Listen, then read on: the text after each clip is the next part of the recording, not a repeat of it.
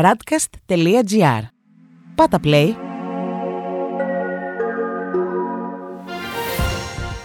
World Desk Ο γύρος του κόσμου μέσα από τα πρωτοσέλιδα ευρωπαϊκών και αμερικανικών εφημερίδων για την 11η Ιουνίου 2021. Επίσκεψη Biden στην Ευρώπη για G7 και ΝΑΤΟ. Έκρηξη του πληθωρισμού στις Ηνωμένες Πολιτείες λόγω ανάκαμψης. Στις Ηνωμένες Πολιτείες, ο τύπος ασχολείται τόσο με την επίσκεψη Biden στην Ευρώπη, όσο και με τη μεγάλη αύξηση του πληθωρισμού στη χώρα. Στους New York Times διαβάζουμε: Ο Αμερικανός ηγέτης ευχαριστεί την Ευρώπη. Οι πολιτικές του μάλλον όχι. Ο Τζο Biden επιθυμεί την σύσφυξη των σχέσεων με την Ευρώπη, όμως θα συνεχίσει να βάζει την Αμερική πρώτη, αναφέρει χαρακτηριστικά η εφημερίδα. Η Washington Post γράφει: Η έκρηξη των τιμών πυροδοτούν επιθέσεις εναντίον του Biden και της Fed. Οι τιμές ανέβηκαν 5% τον Μάιο σε σχέση με πέρυσι, η μεγαλύτερη άνοδος από το οικονομικό κράχ του 2008. Το γεγονός προκάλεσε κριτική από τους Ρεπουμπλικάνους που ισχυρίζονται ότι οι υπερβολικές κρατικές δαπάνες υπερθερμαίνουν την οικονομία. Η Wall Street Journal έχει τίτλο Ο πληθωρισμός αγγίζει υψηλό 13 ετών. Η ανάκαμψη της Αμερικανικής οικονομίας είναι η αιτία για την μεγαλύτερη αύξηση του πληθωρισμού από τον Αύγουστο του 2008, όταν ο δείκτης ήταν στο 5,4%. Και τέλος, οι Financial Times γράφουν πρόκληση για την Fed καθώς οι αμερικανικές τιμές καταναλωτή αυξάνονται με γρήγορο ρυθμό. Η αύξηση που παρατηρείται στον πληθωρισμό είναι η μεγαλύτερη από το 2008. Αυτοκίνητα ένδυση και πτήσεις οι κύριες αιτίες της αύξησης. Στη Γαλλία, η σύνοδος των G7 φιγουράρει στα πρωτοσέλιδα. Η Λεφιγκαρό έχει τίτλο Ο Biden θέλει να επιστρατεύσει την Ευρώπη κόντρα στην Κίνα. Με τους G7 να φτάνουν στη Βρετανία και έπειτα με τη σύνοδο του ΝΑΤΟ στις Βρυξέλλες, ο Αμερικανός πρόεδρος επιδιώκει να συσπυρώσει τις δημοκρατίες απέναντι στις καινούριε απειλές. Η Λιμπερασιόν γράφει για το ίδιο θέμα Τζο Biden, η επανακατάληψη της Δύσης. Από τη σύνοδο G7 στην Αγγλία μέχρι το τέτα τέτ με τον Πούτιν, ο Αμερικανός πρόεδρος ξεκινά ένα ταξίδι στην Ευρώπη με σκοπό να αναθερμάνει τους δεσμούς με τους συμμάχους εν ώψη της ρωσικής και κινέζικης απειλής. Σε διαφορετικό τόνο η Le Monde γράφει.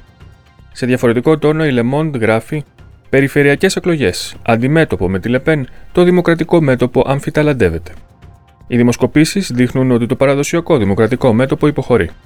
Ο Μακρόν πρότεινε μια τεχνική συγχώνευση με τις λίστες της Λεπέν στο δεύτερο γύρο, ενώ μόνο το Σοσιαλιστικό και Κομμουνιστικό Κόμμα δήλωσαν ότι θα αποσύρουν τις λίστες τους υπό το φόβο νίκης της Λεπέν.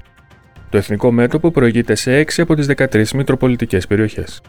Τέλος, η Ουμανιτέ γράφει Ελευθερία, ισότητα, αδελφότητα. Για να κρούσουν τον κόδωνα του κινδύνου απέναντι στην άκρα δεξιά, 120 οργανώσεις καλούν σε διαδηλώσεις το Σάββατο παντού στη Γαλλία. Στη Βρετανία, πρώτο θέμα είναι οι δηλώσεις Μακρόν που χαλάνε το ενωτικό αφήγημα Johnson Biden στους G7. Ο Independent γράφει σχετικά. Καμία διαπραγμάτευση για την εμπορική κρίση, λέει ο Μακρόν στον Τζόνσον. Η προειδοποίηση έρχεται καθώς ο Biden και ο Τζόνσον ισχυρίζονται ότι υπάρχει αρμονία στους G7 ο Γάλλος πρόεδρος θεωρεί τη συμφωνία του πρωτοκόλλου της Βόρειας Ιρλανδίας μη διαπραγματεύσιμη. Και ο Guardian γράφει για το ίδιο θέμα: Πικρή σύγκρουση για τον Brexit δυσκολεύει την αρχή της συνόδου των G7. Ο λόγος για την αντίθεση του Γάλλου Προέδρου για περαιτέρω διαπραγμάτευση του Brexit, θέμα που ανακοινήθηκε από την Βρετανία. Στο πρωτοσέλιδο της Daily Telegraph διαβάζουμε: May, η παγκόσμια Βρετανία είναι κλειστή για το κοινό. Η πρώην Πρωθυπουργός Τερέζα Μέη θεωρεί τους ταξιδιωτικούς περιορισμούς ακατανόητους για μια χώρα με μια από τις μεγαλύτερες εμβολιαστικές καλύψεις παγκοσμίως. Τέλος, οι Times γράφουν: Ο Πρωθυπουργός σκέφτεται μια καθυστέρηση τεσσάρων εβδομάδων πριν την άρση του lockdown. Η κυβέρνηση θέλει να δώσει έναν επιπλέον μήνα παράταση στους περιορισμούς για να χορηγηθούν περισσότερες δεύτερες δόσεις εμβολίων.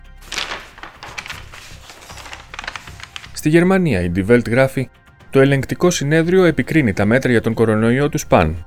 Το σύστημα αποζημίωσης των κλινικών έχει περισσότερους ωφελούμενους από ό,τι αρχικά είχε σχεδιαστεί. Το επίκεντρο της κριτικής είναι ο αριθμός των κλινών ΜΕΘ. Επίσης, κριτική ασκείται και για το κόστος των μασκών. Στη Frankfurter Allgemeine Zeitung διαβάζουμε: Τζόνσον, ένα δισεκατομμύριο εμβόλια για τις αναπτυσσόμενες χώρες. Ο Βρετανός Πρωθυπουργός δείχνει το δρόμο για τους υπόλοιπους ηγέτες των G7 εν ώψη της Συνόδου στη Βρετανία, ο Biden αναμένεται να ανακοινώσει και εκείνος μια ανάλογη δωρεά. Τέλος, η Süddeutsche Zeitung γράφει: Αγαπητέ αδερφέ, συνέχισε. Αυτή ήταν η απάντηση του Πάπα Φραγκίσκου στον Αρχιεπίσκοπο Ράινχαρτ Μάρξ, ο οποίος του υπέβαλε την παρέτησή του. Αυτό ενισχύει την θέση του στην συζήτηση για τη μεταρρύθμιση της Καθολικής Εκκλησίας, παράλληλα όμως τον κάνει στόχο της κριτικής περί σχετικοποίησης της κατάχρησης εξουσίας από ιερείς και επισκόπους σε όλο τον κόσμο. Στην Ισπανία, η Ελπαή γράφει: Το Συνταγματικό Δικαστήριο μελετά την πιθανότητα ακύρωσης των προστήμων κατά τη διάρκεια της κατάστασης έκτακτης ανάγκης.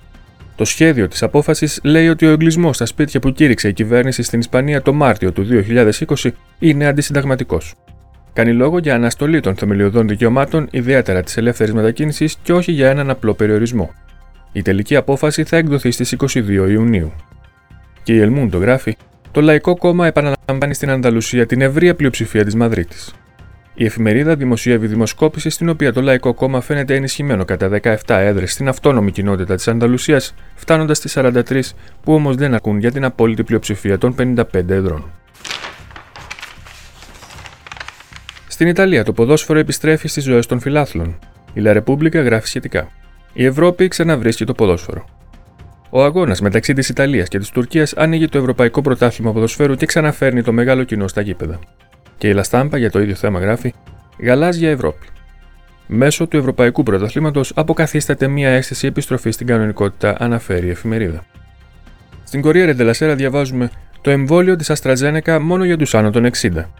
Αυτό αναμένεται να ανακοινώσει σήμερα το Υπουργείο Υγείας για το εμβόλιο της Βρετανικής εταιρείας. Παράλληλα, ο Υπουργός Ρομπέρτος Περάντσα καθησύχασε τους πολίτες λέγοντας ότι όλα τα εμβόλια είναι ασφαλή.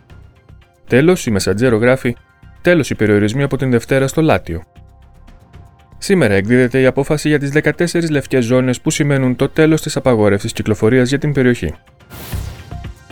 Αυτός ήταν ο γύρος του κόσμου μέσα από τα πρωτοσέλιδα του Διεθνούς Τύπου. Η επισκόπηση αυτή είναι μια παραγωγή της Radcast. Στην εκφώνηση και επιμέλεια ο Παναγιώτης Τουρκοχωρήτης, στον ήχο Διονύσης Αντίπας.